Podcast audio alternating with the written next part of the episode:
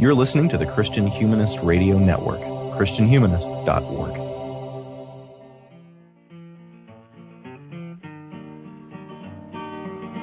This land is your land, and this land is my land, from the California to the New York Island, from the redwood forest to the Gulf Stream waters.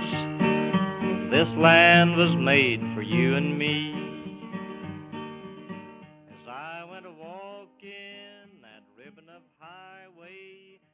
Hello and welcome to another episode of the City of Man podcast. My name is Coyle Neal. I'm an associate professor of political science at Southwest Baptist University in Bolivar, Missouri. In 2017, the hashtag MeToo began to spread across social media. Five years later, the Southern Baptist Convention caught up with the culture when Guidepost Solutions published the Report of the Independent Investigation, the Southern Baptist Convention Executive Committee's response to sexual abuse allegations, and an audit on the procedures and actions of the Credentials Committee. Uh, which is something of a mouthful, uh, but to help us think about that, uh, joining us today is Jon Whitehead. Uh, Jon is an attorney who has appeared before the Supreme Court in religious liberty cases, including last term's Carson v. Makin. Uh, Jon has represented churches, state conventions, and ministry organizations. Uh, he has served as an SBC trustee. Uh, and uh, Jon, you're you, you live in Kansas City with your wife and kids, and are, you're also the attorney for the convention. Is that right? The state Uh, convention. I have I have been an attorney for the convention at times. My uh, my dad is general counsel for the Okay. Missouri Baptist Convention, but uh, I our work, I work on projects. And you're a parliamentarian, right? Or one of I our have served as parliamentarian at times. That's true. So you're the, the iron fist keeping the, And- the meeting moving forward. And uh, and I am a, a Southwest Baptist University graduate, so I hit all of the all of the important points. And and that is the only important school you have ever been to. Uh, That's right. for our listeners, right, Jon is also a Harvard Law School graduate. So uh, no no points for guessing which one goes to the top of the resume there. uh, so let's let's start with the basics. This uh, this this report. Um, uh, which the report also does. Uh, so, to its credit, the, the report begins by going into what the Southern Baptist Convention is in its structure. Uh, can you uh, give us just a quick overview of, of the, the Southern Baptist Convention, how, how it's structured? I'm assuming most of our listeners aren't going to know anything about this. Yeah, it's it's only offensive to say it's got a de- deliberate structure. Uh, the SBC is a very complex web of Baptist congregational relationships. So the easiest way to describe it is uh, that it is a the convention itself is a Georgia corporation, uh, and then that corporation uh, meets in an annual meeting three days a year.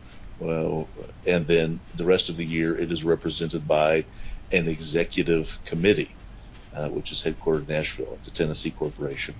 And then the convention has various entity ministries, uh, several seminaries and some some other entities, uh, and the convention is a sole member of each of those corporations.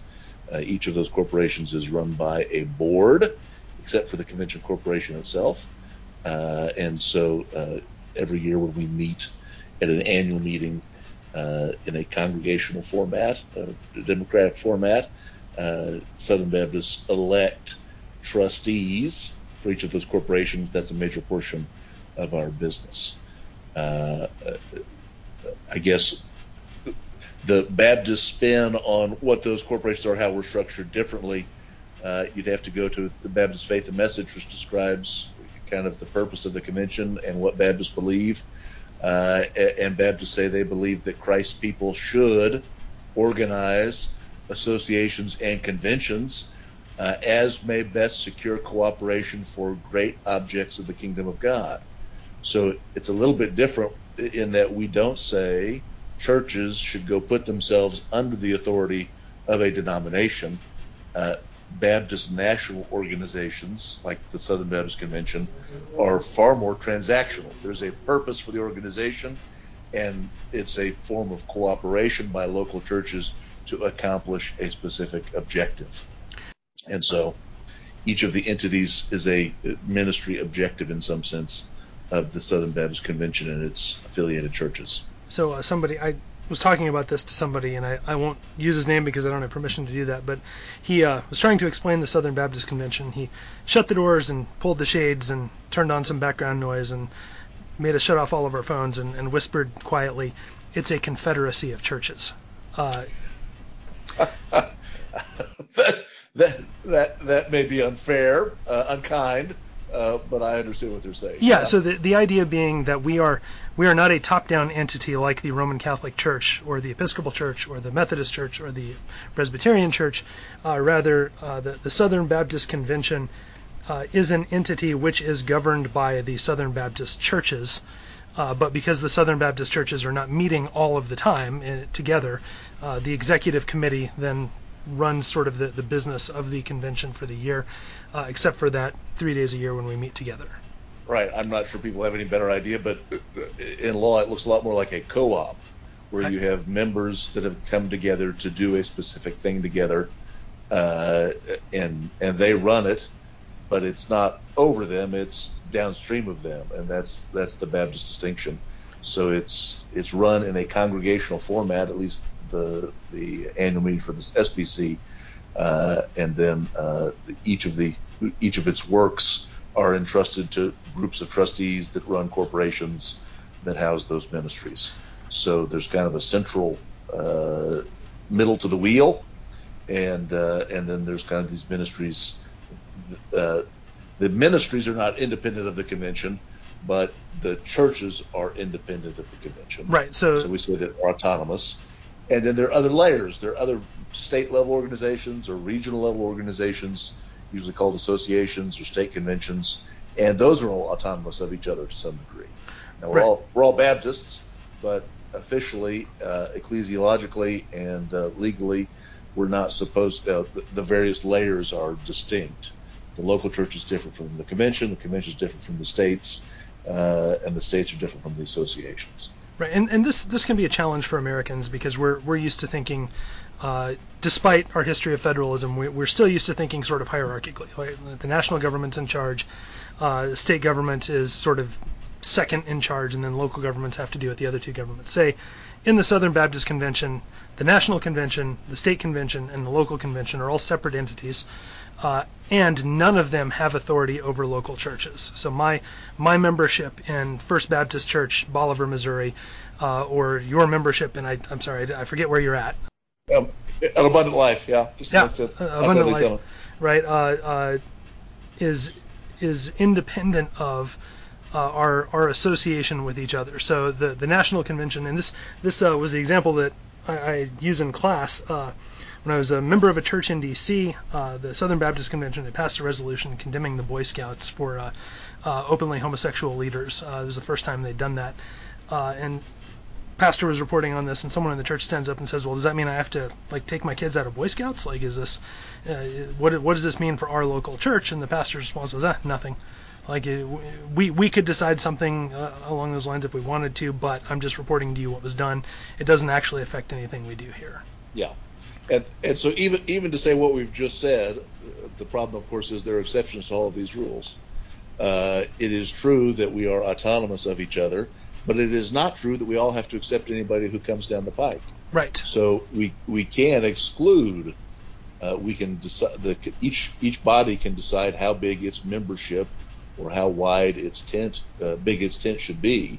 And I think we are at a point of conflict over uh, what to do. Historically, it's been very easy to say, well, look, if you're going to support Baptist causes, you- you're going to come to a Baptist meeting where all we do is preach for three days.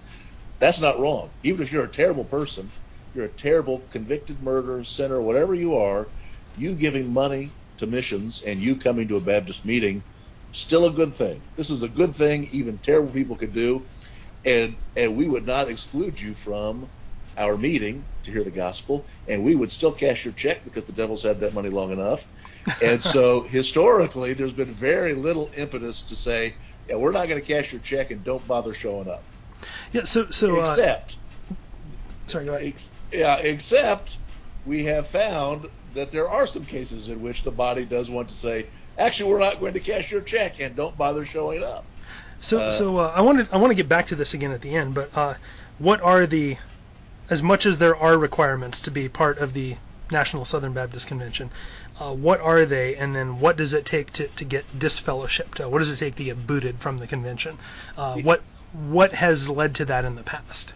Yeah, so you can you can look up the requirements there in the SBC Constitution, uh, and we've amended that document a few times, but since the about the 50s, it's been pretty consistent that the definition of a cooperating church, a church affiliated with the SBC, is that you are in friendly cooperation with the convention uh, and its programs.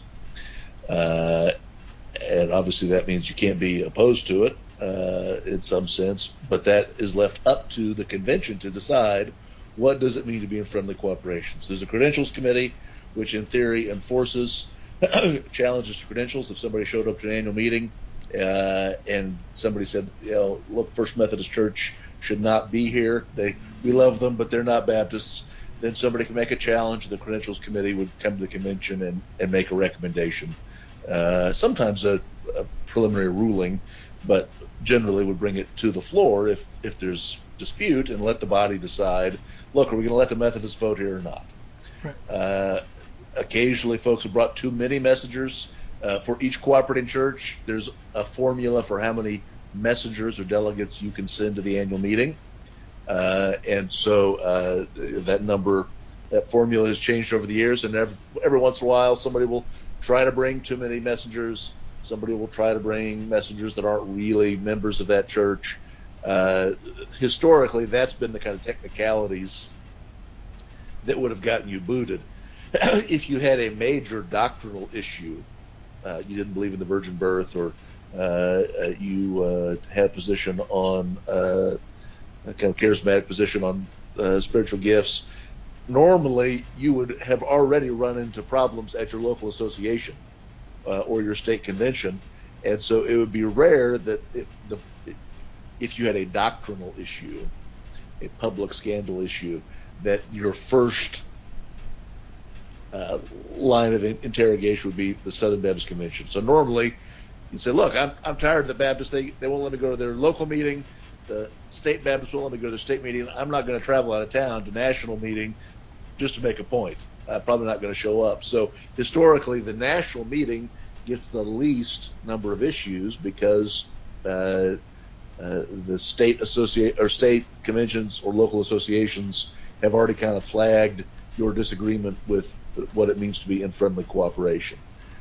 Now, how uh, how aggressive is that scrutiny at, at any level? Uh, obviously, it's going to be more local, but uh, uh, so if if there is, you know, Fifteenth Baptist Church of capital city, uh, whatever state, and they they deny the Trinity, but it's not on their website, and you'd have to go and hear the sermon, or or it is on their website.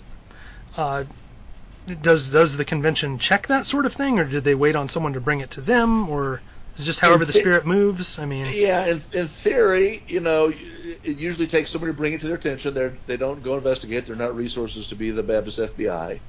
Uh, they're a bunch of laymen, and traditionally they met, you know, either at the convention or right before. So it's it's not. Know, it used to be that the only punishment they could give was to say you can't seat messengers at this year's three day meeting. That was the only punishment. Uh, and so it was kind of beside the point to say, well, should we cash their check the rest of the year? Uh, and, and like I said, I think for the overwhelming majority of the 20th century, it was hard to get Baptists to do uh, any kind of uh, negative church discipline, right? To take somebody off a Baptist church roll, if you went to Baptist churches uh, you'd find dead people on the rolls because nobody liked to take somebody off. It would it would make somebody mad if you suggested they weren't a member of First Baptist Church, even if you hadn't been there in ten years. Or maybe you were just sick, or maybe you were on vacation. Uh, so because of that, there was lots of inertia about taking anybody off a Baptist roll. You get these churches with 10,000 members, but only 1,000 on Sunday, and people would rightly say, "Well, is that really a member? What does it mean to be a member?" But for most of the 20th century, at the local church level and the convention, there was very little uh, desire to go kick people off of rolls. Again, w- whatever kind of person you were, you could be a terrible person. But if you wanted to support the gospel and you wanted to go hear preaching, we were very reluctant to kick you out and say, well, that's not cooperating. It's not like you were going to run the meeting. You, you'd get outvoted even if you showed up with uh, uh, ideological positions that were opposed to the convention. So there was very little impetus to kick people out un- until it became within vogue to have either uh, uh, women preachers, uh, female preachers, and uh, head preachers. That was part part of the concern, or really what what sparked uh, kind of more consistent action was uh, homosexuality. Sorry, churches that would affirm homosexuality or have homosexual ministers, and those would all t- both tend to cause kind of a kerfuffle in local media or in the association. Here's Baptist Church, you know, First Baptist Church Pretty Prairie, and they've got a gay minister, and they're Southern Baptist, and so look what changes are coming. And so you would notice people flaunting doctrinal positions in a way that got press or publicity that caused people to be confused about what Southern Baptists believed. Uh, and that really triggered a response uh, in at the national level to say, well, look, if, if you're going to be public about it and it comes to our attention in a way that confuses the Baptist faith message, you're probably going to get some response from the credentials committee. Uh, so that was that was really the only time in which the credentials committee I'm aware of affirmatively would kind of pay attention throughout the year and say, look, it's come to our attention XYZ church is doing something very public that's wrong uh, uh, in a way that confuses the message. Uh, otherwise, for matters of uh, matters that could be overlooked, were often overlooked. Uh, you, you talked about the Holy Spirit. I am sure uh, if we had an inquisition to find out who has taught the Holy Spirit with a three-leaf clover, which is a heresy, it's everybody, right? But there is no inquisition There's no inquisition to throw those churches out because of their heretical beliefs on the Holy Spirit. Everyone would assume, well, in the main, they got it right. It's necessary for flannel graph. Therefore, right. That's right. We, you know, we know what you meant, and the whole men's ministry can't be uh, boiled down. There was very little impetus to say we're going to throw you out because of arguable differences, or even what what people saw as kind of uh, irrelevant problems. Uh, there was no inquisition over the three leaf clovers. There's really no inquisition about open table at communion, even though in theory Baptists probably are supposed to be uh, a restricted table or closed table. Uh, but if you gave communion to the community instead of baptized members of a local Baptist church, probably not a big deal. Uh, there are other areas we all agree to disagree on about uh, what's it mean to have a Baptist church run by democratic principles. Uh, lots of authoritarian congregationalism uh, out out in practicality, uh, especially as corporate CEOs were kind of the leading governance model. So uh, there has never been a rush to kick people out of the Southern Baptist Convention because choosing to cooperate in the mission again this is this is uh, a, a somewhat transactional relationship but choosing to cooperate with the convention in its objectives was not seen as wrong. No matter what of the wrong you done, this was seen as usually a good step. And only recently have we come to think, well, you could you could be abusing us. You could use the Southern Baptist Convention name wrong in a way that confuses people about our mission, undermines our mission.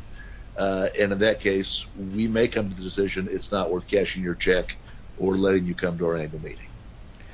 Well, let's uh, uh, we could we could talk Southern Baptist politics all day, but we should we should get on to the report. Uh, can you can you give us a quick overview of the report itself? Uh, what is it? Where did it come from? yeah, so so that of course is a matter of Baptist politics.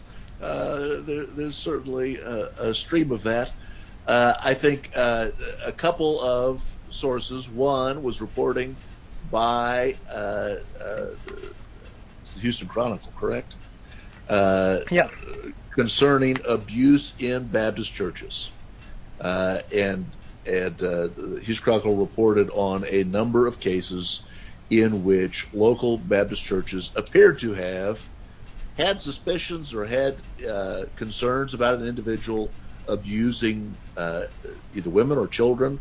Uh, and instead of reporting that to sister churches or having some way to talk about that, they would what they call pass the trash they would allow that person to leave and set up ministry in another place. And from statistics and, and studies, we know, uh, unfortunately, that's a common pattern in all kinds of organizations. Uh, it often takes, I think, uh, the the stat I've heard is it takes seven or eight times, usually seven or eight people with suspicions, before somebody finally puts it all together and says, "Aha, here we have a case of somebody who's a predator or grooming or abusive. Uh, it's not just uh, one person. It's not just concerns. There's a real problem here." And and I think it's fair to say because of Baptist autonomy, there are ways in which uh, our autonomy from each other means we don't talk to each other. Uh, although I will say we used to do more in the past, uh, and in ways in which we're afraid to talk. I think that's probably the biggest issue, is that local churches, uh, at least well-intentioned local churches, are concerned about lawsuit liability. They've heard, you, you know, it's rank, name, rank, and serial number when somebody goes to a new employer, and so if if church, uh, you know, the next church calls down and says we'd like a employment reference for John Doe, your minister. Uh, they're scared of a lawsuit, and so they'll say, yes, John Doe's our employee, and here are dates of service, and beyond that, we won't talk because we're independent of each other. Uh, whereas, uh, uh, you know, they're unlikely to say, well, we had some concerns. John treated women oddly, and there were some concerns about the length of his hugs and uh, how he was touching women. Nobody would say that. They would just give uh, the the minimum. Uh, part of that's lawsuit risk, and part of that's culture. But legally, the problem there is because Baptists are each independent, that can count as a publication for defamation cases. And so you would get churches occasionally that were sued when uh, they would kind of talk about moral concerns, fitness for ministry. And and that silencing effect meant Baptist churches faced a legal problem and certainly perhaps a cultural problem in talking to each other about fitness for ministry. Uh, and so the Chronicle did that reporting, identified several uh, churches that uh, had matched that pattern, talked to abuse advocates uh, who said the convention had been uh, uh, largely non-responsive to those concerns about local churches. That when concerns about local church were co- made known to Nashville, the executive committee of the SBC, that they'd really not gotten a response, or that they had received offensive responses there were those reports as well. So that's one stream of general concern. There's kind of a black eye in the media about these issues. Uh, and and the convention made, frankly, some bumbling responses. There were attempts to uh, to give the credentials committee more power, but we've just talked about this is a group that traditionally does not do that. They're not the Baptist FBI, and so uh, the question was, what can they really do? Uh, and they took mostly a minimalist view, probably for litigation purposes or litigation concerns. They took a minimalist view of their own power. Uh, and so many of the churches that were listed in the Chronicle uh, as having contributed to abuse or responded poorly in the past uh, were not excluded from the convention. You know, they, either they've apologized or they, we think they're on the right path, but very little happened to those churches. And so uh, that was uh, a problem. Then the trigger for the report was in uh, 2021. Dr. Russell Moore left the Ethics and Religious Liberty Commission, uh, and and at the time there was a letter that was leaked to RNS, and in that letter, Dr. Moore says the reason he is leaving the Southern Baptist Convention, he went to Christianity Today as a public theologian, uh, but in that letter, he's, he describes a culture within the SBC Executive Committee uh, that you know sounded poisonous. There are references to child abuse and uh, tearing up women, chewing up women, and secret meetings. Uh, and that was released about a week before the SBC convention in 2021. It looks like there was another letter in 2020 that had been written and then put away. Uh, but certainly when that letter was released in 2021, that landed like a bombshell uh, at the SBC meeting in Nashville. and uh, uh, messengers uh, at that meeting, Grant Gaines and, and some others who our SBC trustees are well known in the SBC, but they made motions at that meeting to have an independent investigation of the executive committee, which was the entity referenced in Dr. Moore's letters. Uh, and so uh, the messengers at that meeting also moved to appoint a committee to oversee that investigation, uh, and in essence ordered the executive committee to turn that uh, investigation over to an independent committee.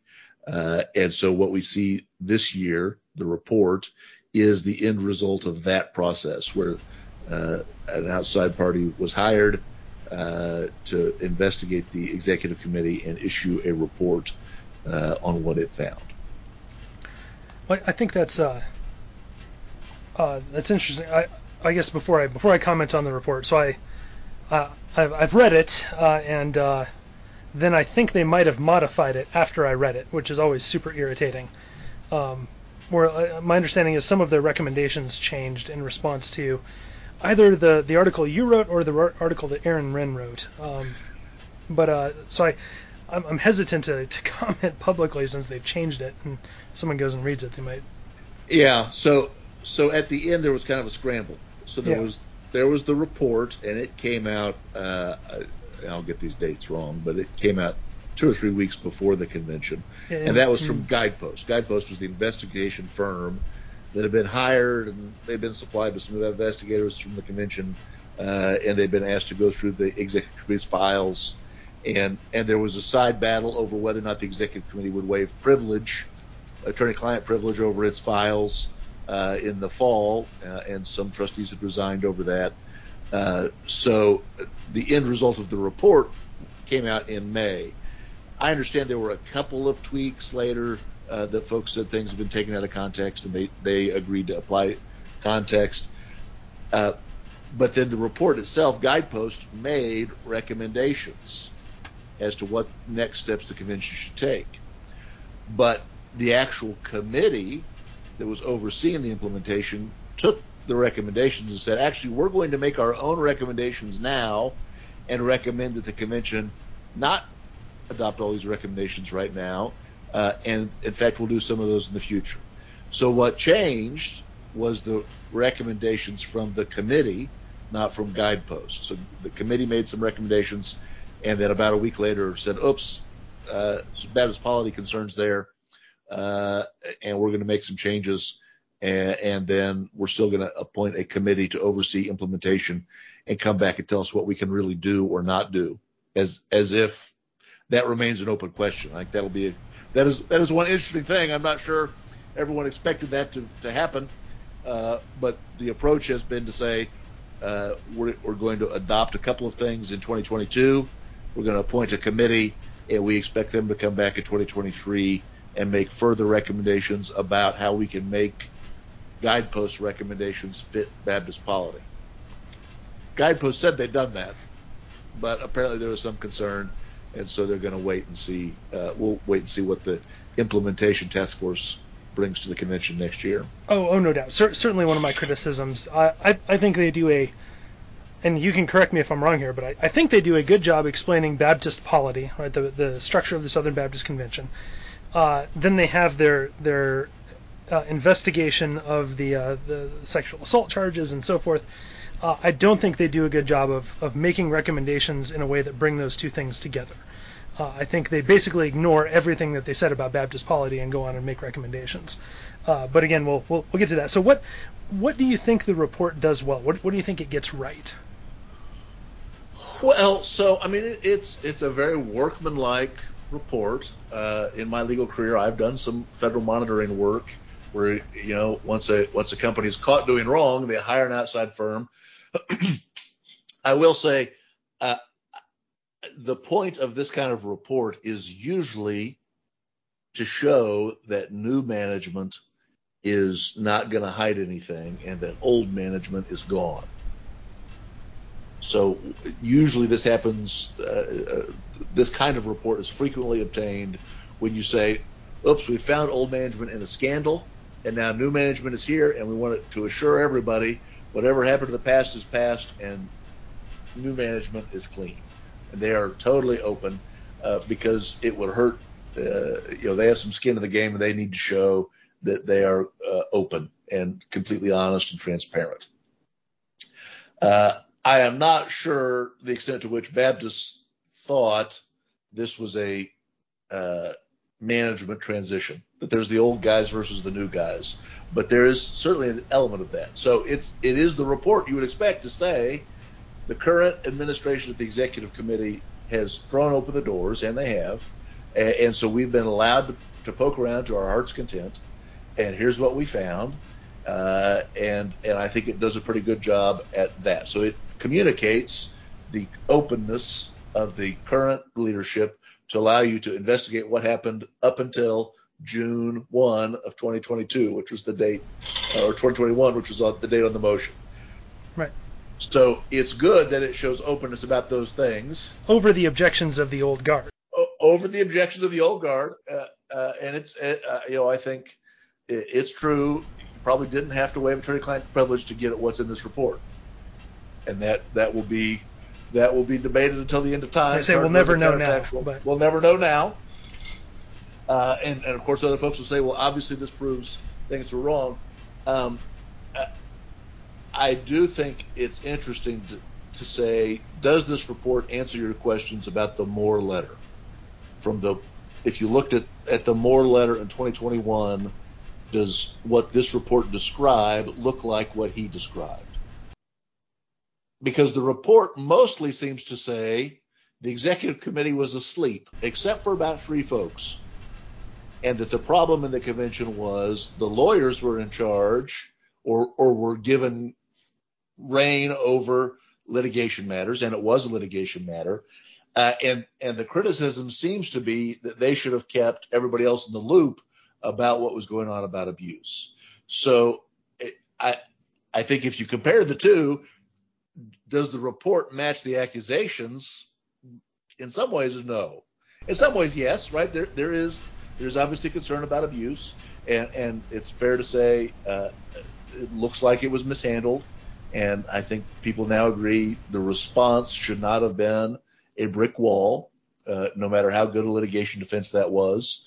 It's probably not something the convention can just ignore forever uh, and hope it goes away. There is some relationship between the convention and its uh, its Christian duty to help and assist churches respond to abuse. Um, now that brings that brings up the the, distinction. I, I do think there's a difference between preventing abuse, which is what most churches I think are thinking about when they think about the sex abuse crisis in the SBC. They're thinking about well, how do we prevent abuse from happening? We need to talk to each other more. We need to have this database. Uh, we need to have this set of policies. So most of that is a preventive, defensive mindset. And I will say, I, I think most folks are missing the bigger, what, what amounts to the bigger concern uh, or the bigger battle, which is responding to abuse. Assuming abuse happens, then what is the church's response to claims or allegations of abuse? And I think those tend to be more theological, political, and ideological than most people realize. Uh, and, and I think that will be a big uh, issue down the road. Uh, well, before I, I want to get there, although given given how long we've been talking about this, we may not get there today.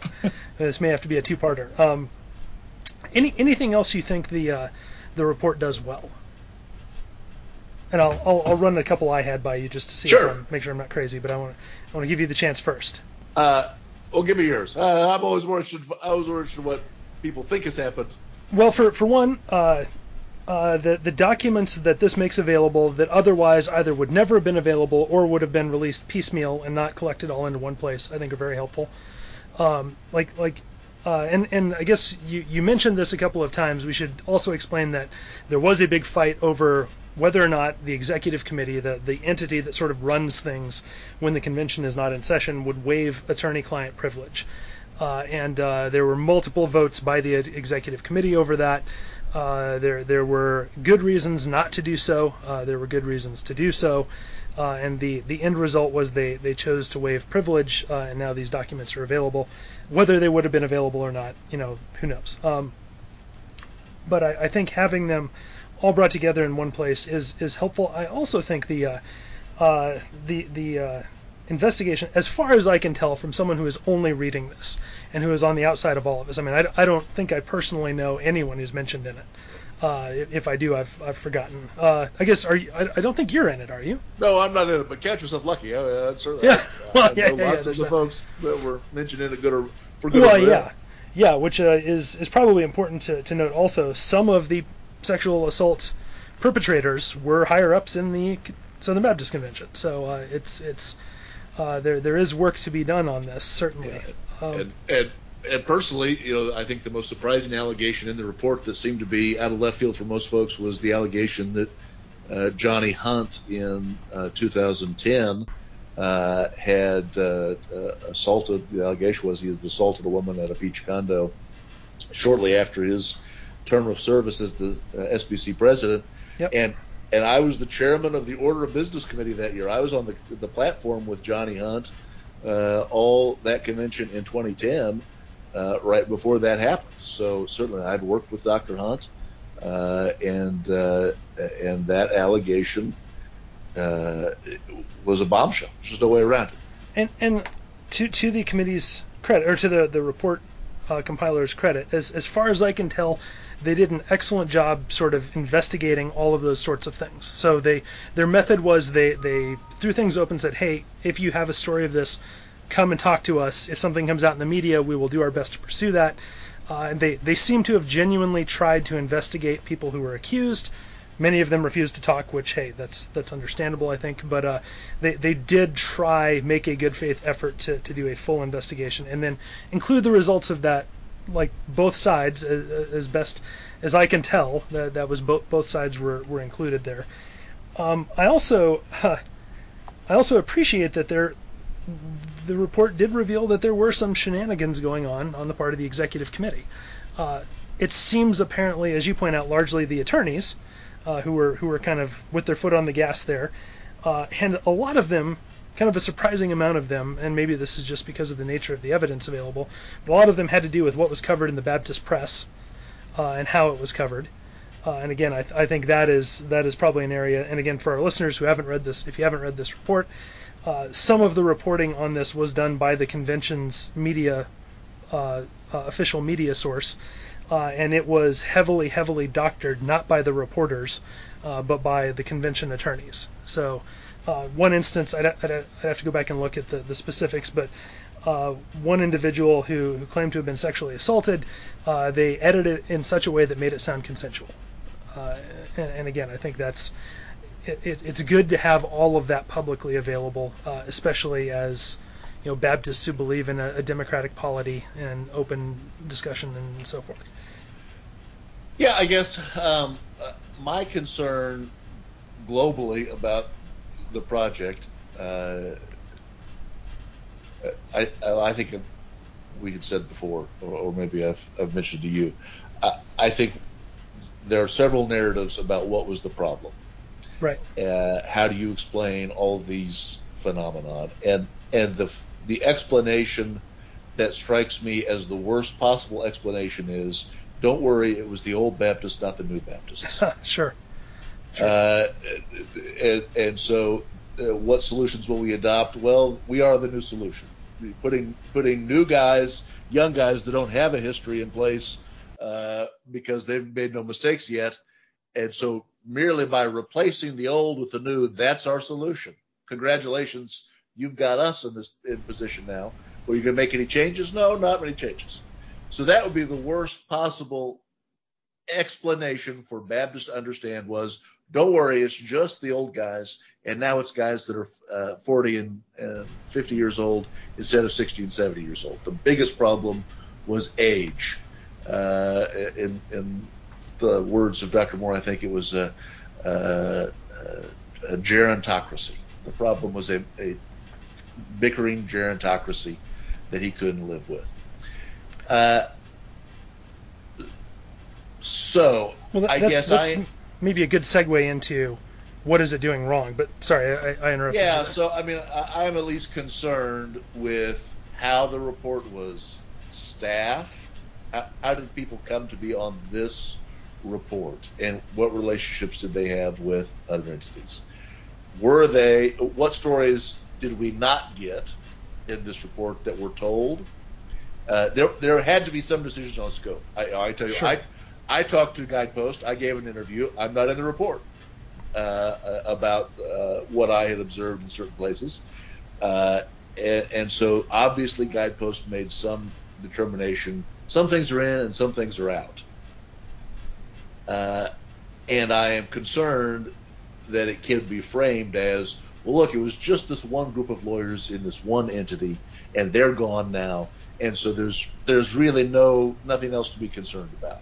And, and like I said, the, the solution will be the same rules apply. We still have kings in the SBC. We still give them unlimited power. We still don't hold them accountable, but they're new guys, and the new guys have better theology.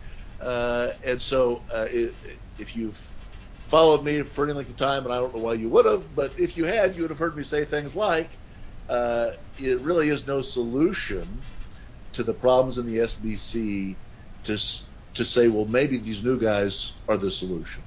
We we keep sending optimistic, bright-faced young theologians into the system, and 10 or 15 years they come out miserable, uh, and they look like shadows of themselves, uh, and they've done terrible things. And so we need to admit this system is not broken because we've just failed to send uh, good people. We keep So- sending good people.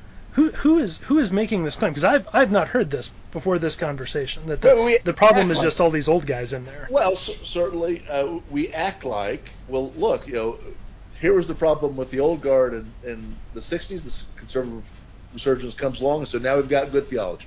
And that's great, we've got good theology, but then we promptly failed to supervise those guys, right? So the, the bright young things of the conservative resurgence, by the end, some of that looked kind of gross, right? That, uh, certainly Dr. Patterson.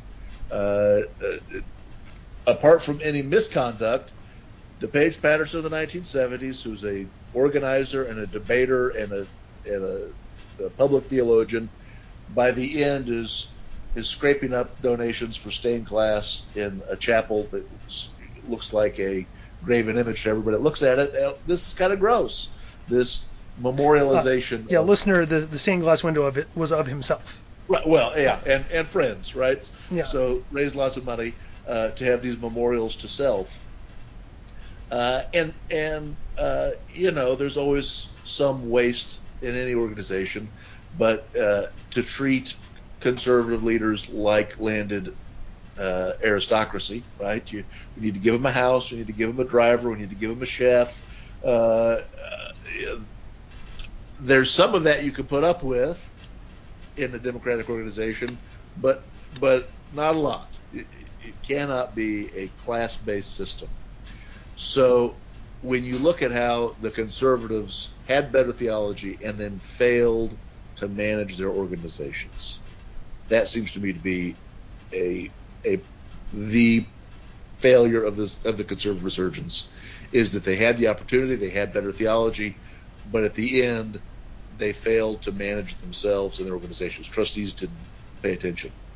Well, that that yeah, that's certainly true. I don't know that I'd heard that tied into this this particular issue And- before. And I think it's certainly possible to, for young restless and reform to come along and say, we're not the revivalists, we're not the emotionalists, we got it down, we've read nine marks, we got all nine marks, more or less.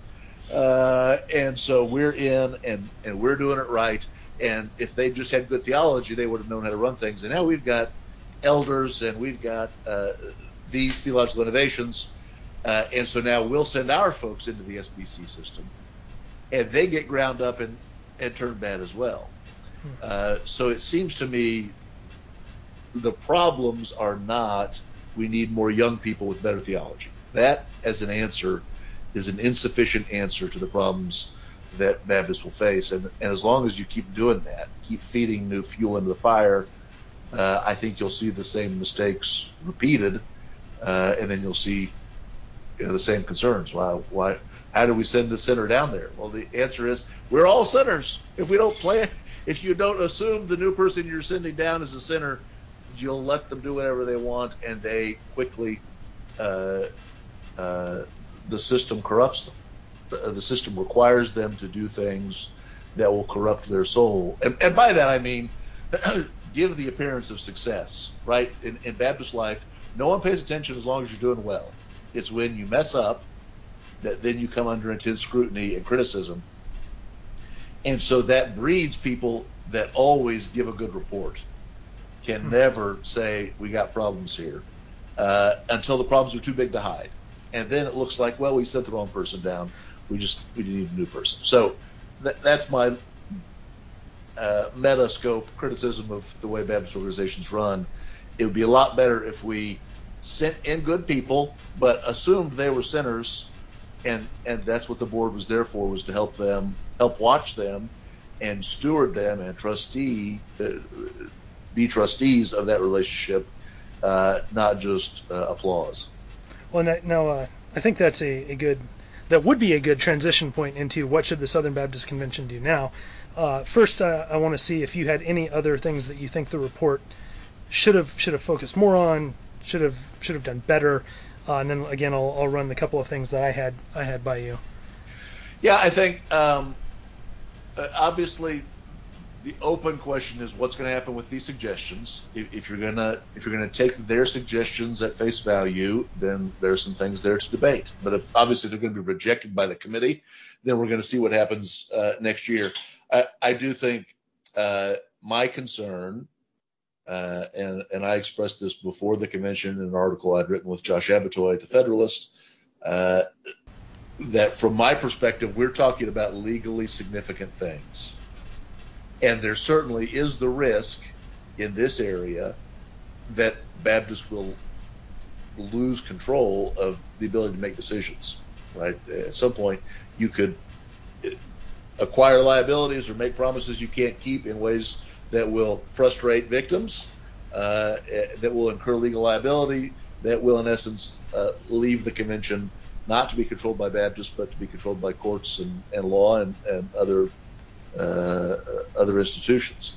So I think that is a risk that if you do this poorly, that if you apologize and accept responsibility for things you don't intend to, to do, that will be far worse than if you've done nothing at all. Uh, and so I think that remains a concern. What are we being asked to do, and what do Baptists want to do? And so uh, before the convention, I had said, if I'm going to vote for any proposal from here on out, I want to see it in writing. I don't want to lose control to a committee.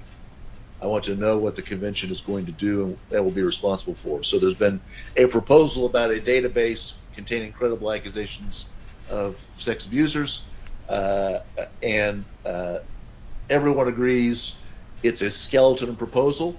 The convention voted on a skeleton proposal that needs more work. It is not yet uh, what most Baptists would agree on as a just system. It could be, but it always could be. And so, at least from from my point as to as to what if the question is what am I accepting here in this vote? What legal consequence will my vote have?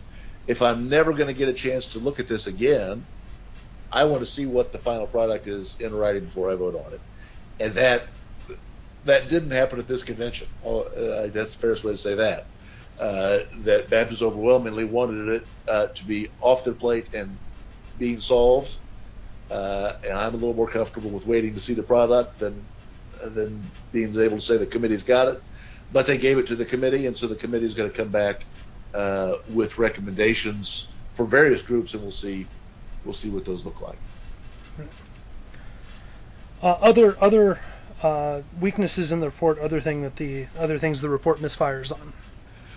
Um, you know, I I will say we'll we'll go back to things it, it, does well. I do think there's room for a database in Baptist hmm. life. I mean, I, I, I, part of my job uh, working with conventions, I've been able to dig back in Baptist papers and and you would find things like letters to the editor about, you know, beware of Pastor so and so who's abused our women and stolen from our widows.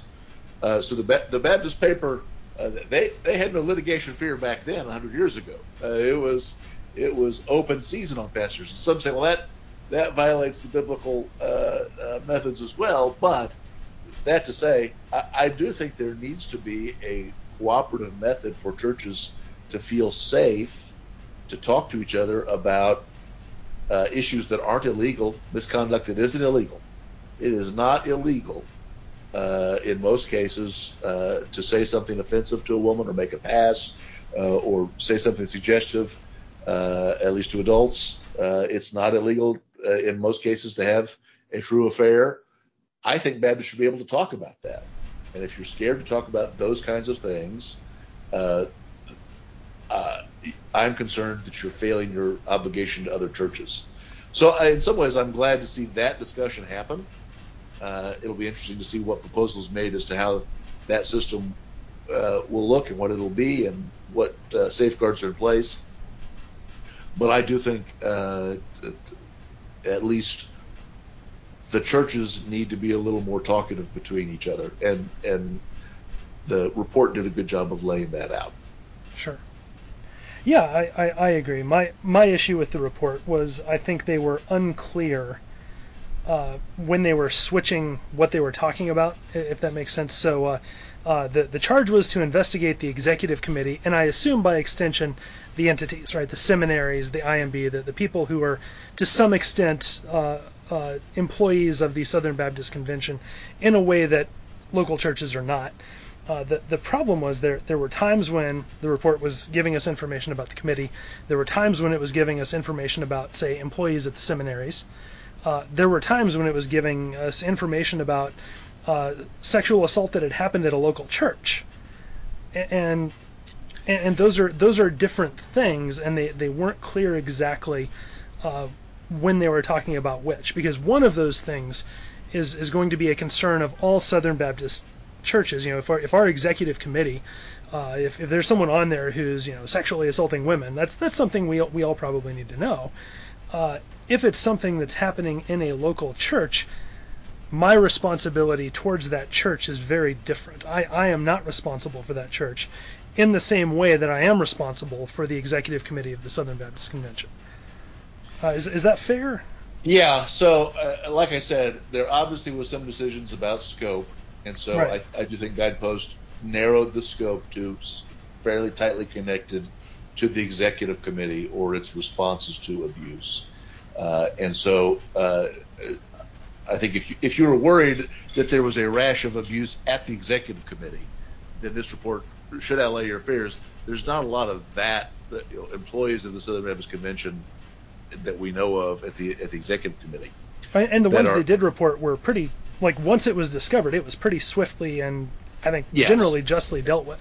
Yeah. I yeah, mean, one one of them was a professor at Southern Seminary, and I mean, he was canned and I think turned over to the authorities. Uh, I do think, to your point about scope, I do think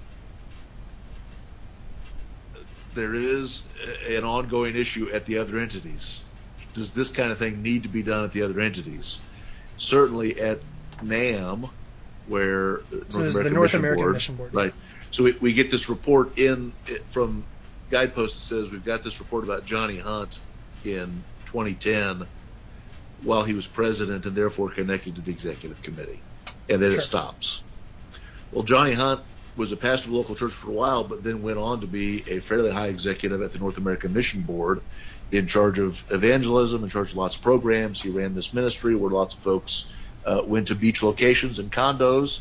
Uh, pastors and pastors' wives were there.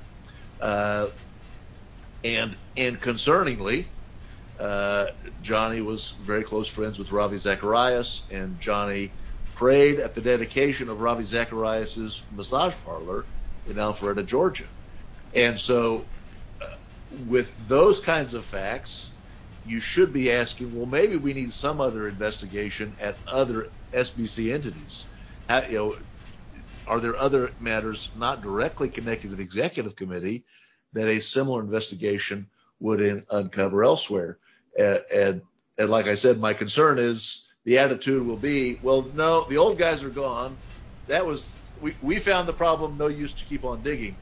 Uh, and so I, I, certainly support and tried to support at the convention uh, a forensic audit of NAMB that would have uh, been able to look into those kinds of issues.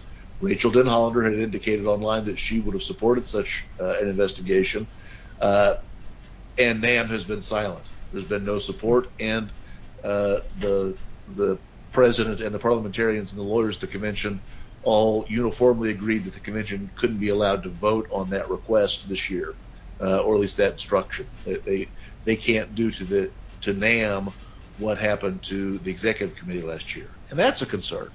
Wait a right. minute, why is why is this thing available to be investigated, but all the all the guys that remained, uh, all the all the current leadership, they can't be investigated.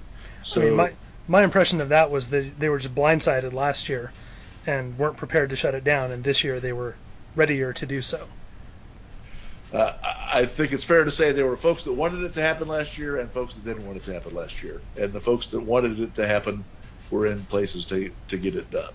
Uh, but all, all that to say, I, I do think there's a concern, you know, as you're the Baptist out in the pew, the question is, is this convention responsive to my needs? And the answer, I hope, is not just when it benefits leadership, when it right. benefits the current guys.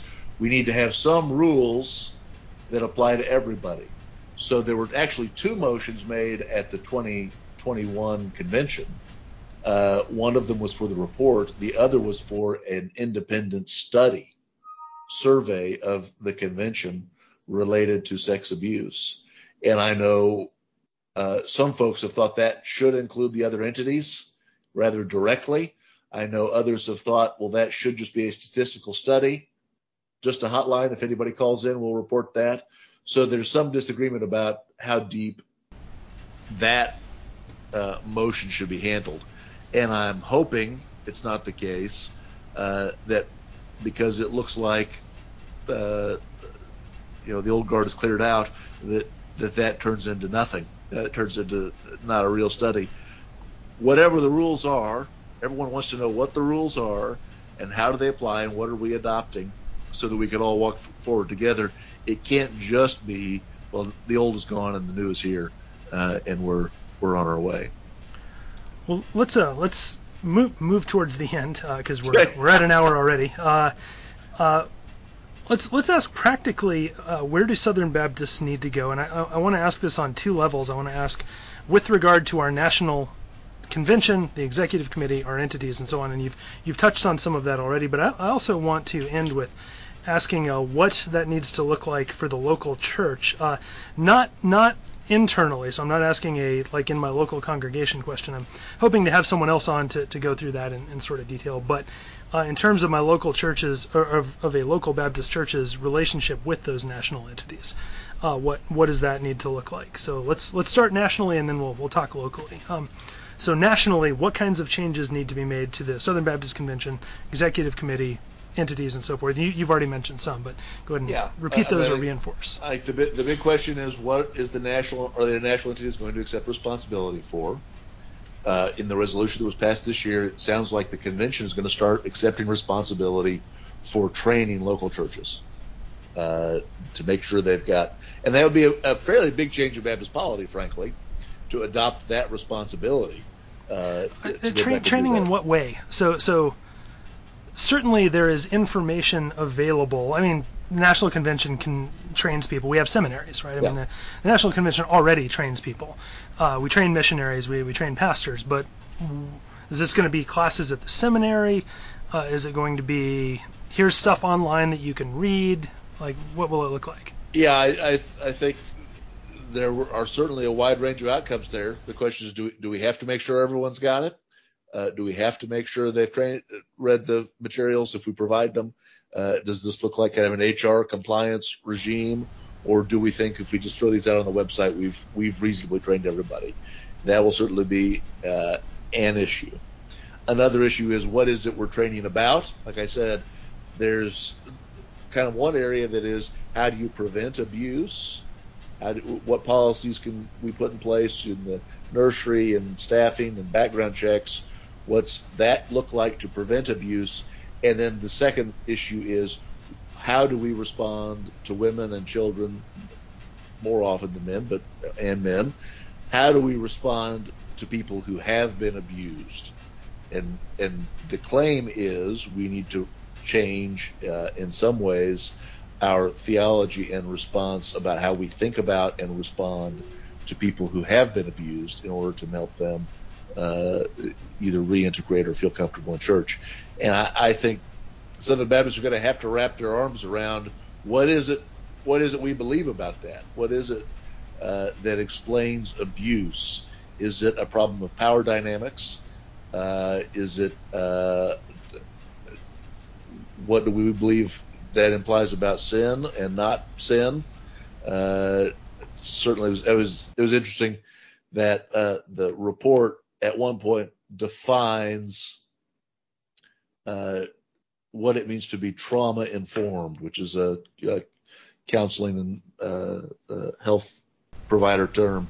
What it means to be trauma informed, and, and Guidepost says, well, certainly that means we're not assigning assigning guilt or blame to anybody who claims they've been involved in an abusive relationship.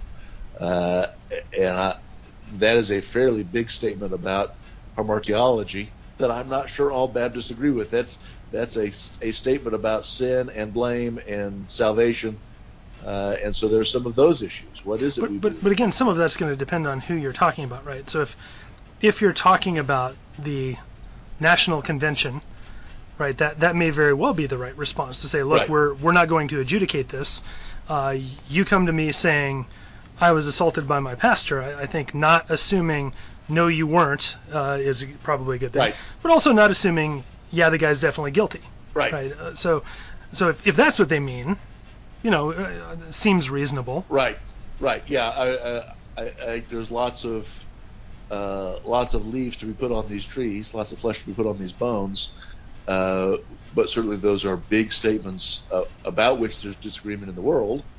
Uh, Right. And so the question is: Do Baptists have a unifying theory? Will the convention, as a whole, the leadership adopt a theory? Uh, and is that consistent with what our churches will actually do? Right. Uh, then beyond that, uh, your question was what should, how should local churches? Yeah. So relate. so again, let's assume you know, God, God forbid there there is a uh, a claim where someone someone claims to have been sexually assaulted. Uh, what what is that going to mean? Uh, from the perspective of the national convention, so uh, so let's let's say you know I'm on the executive committee, uh, and in my local and someone in my state emails me says, hey, pastor pastor so and so has sexually assaulted me. Uh, what what needs to change? What what needs to be the reaction there? Uh, does it need to be a different reaction than we've had in the past? Uh, what what needs to happen?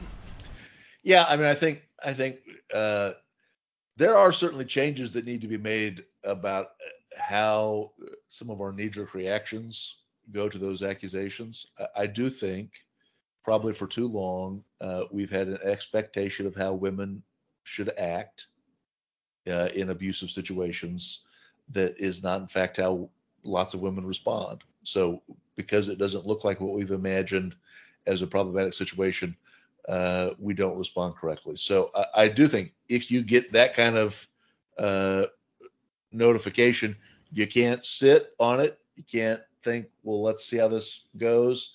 Uh, certainly, uh, if it involves a child, you have to report that to authorities immediately.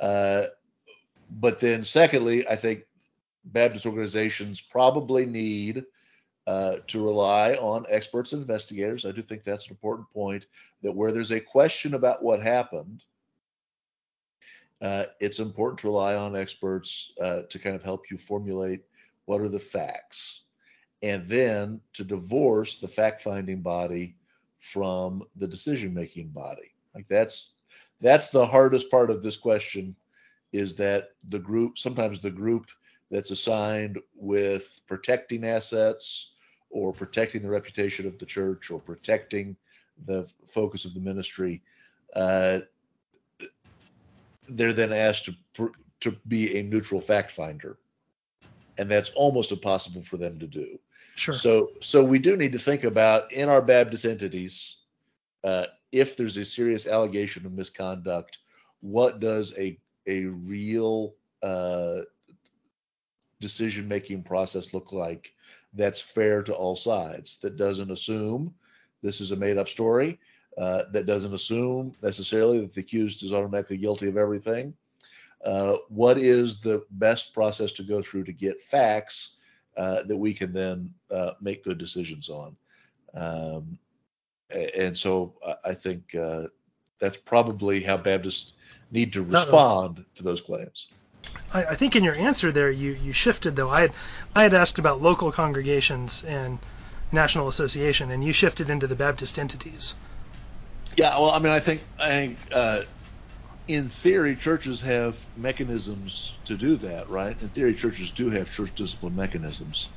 Um, and those are not often used. So I, I, mean, I do think churches, if you don't have church discipline mechanisms, you do need to have some plan as to how you can get facts.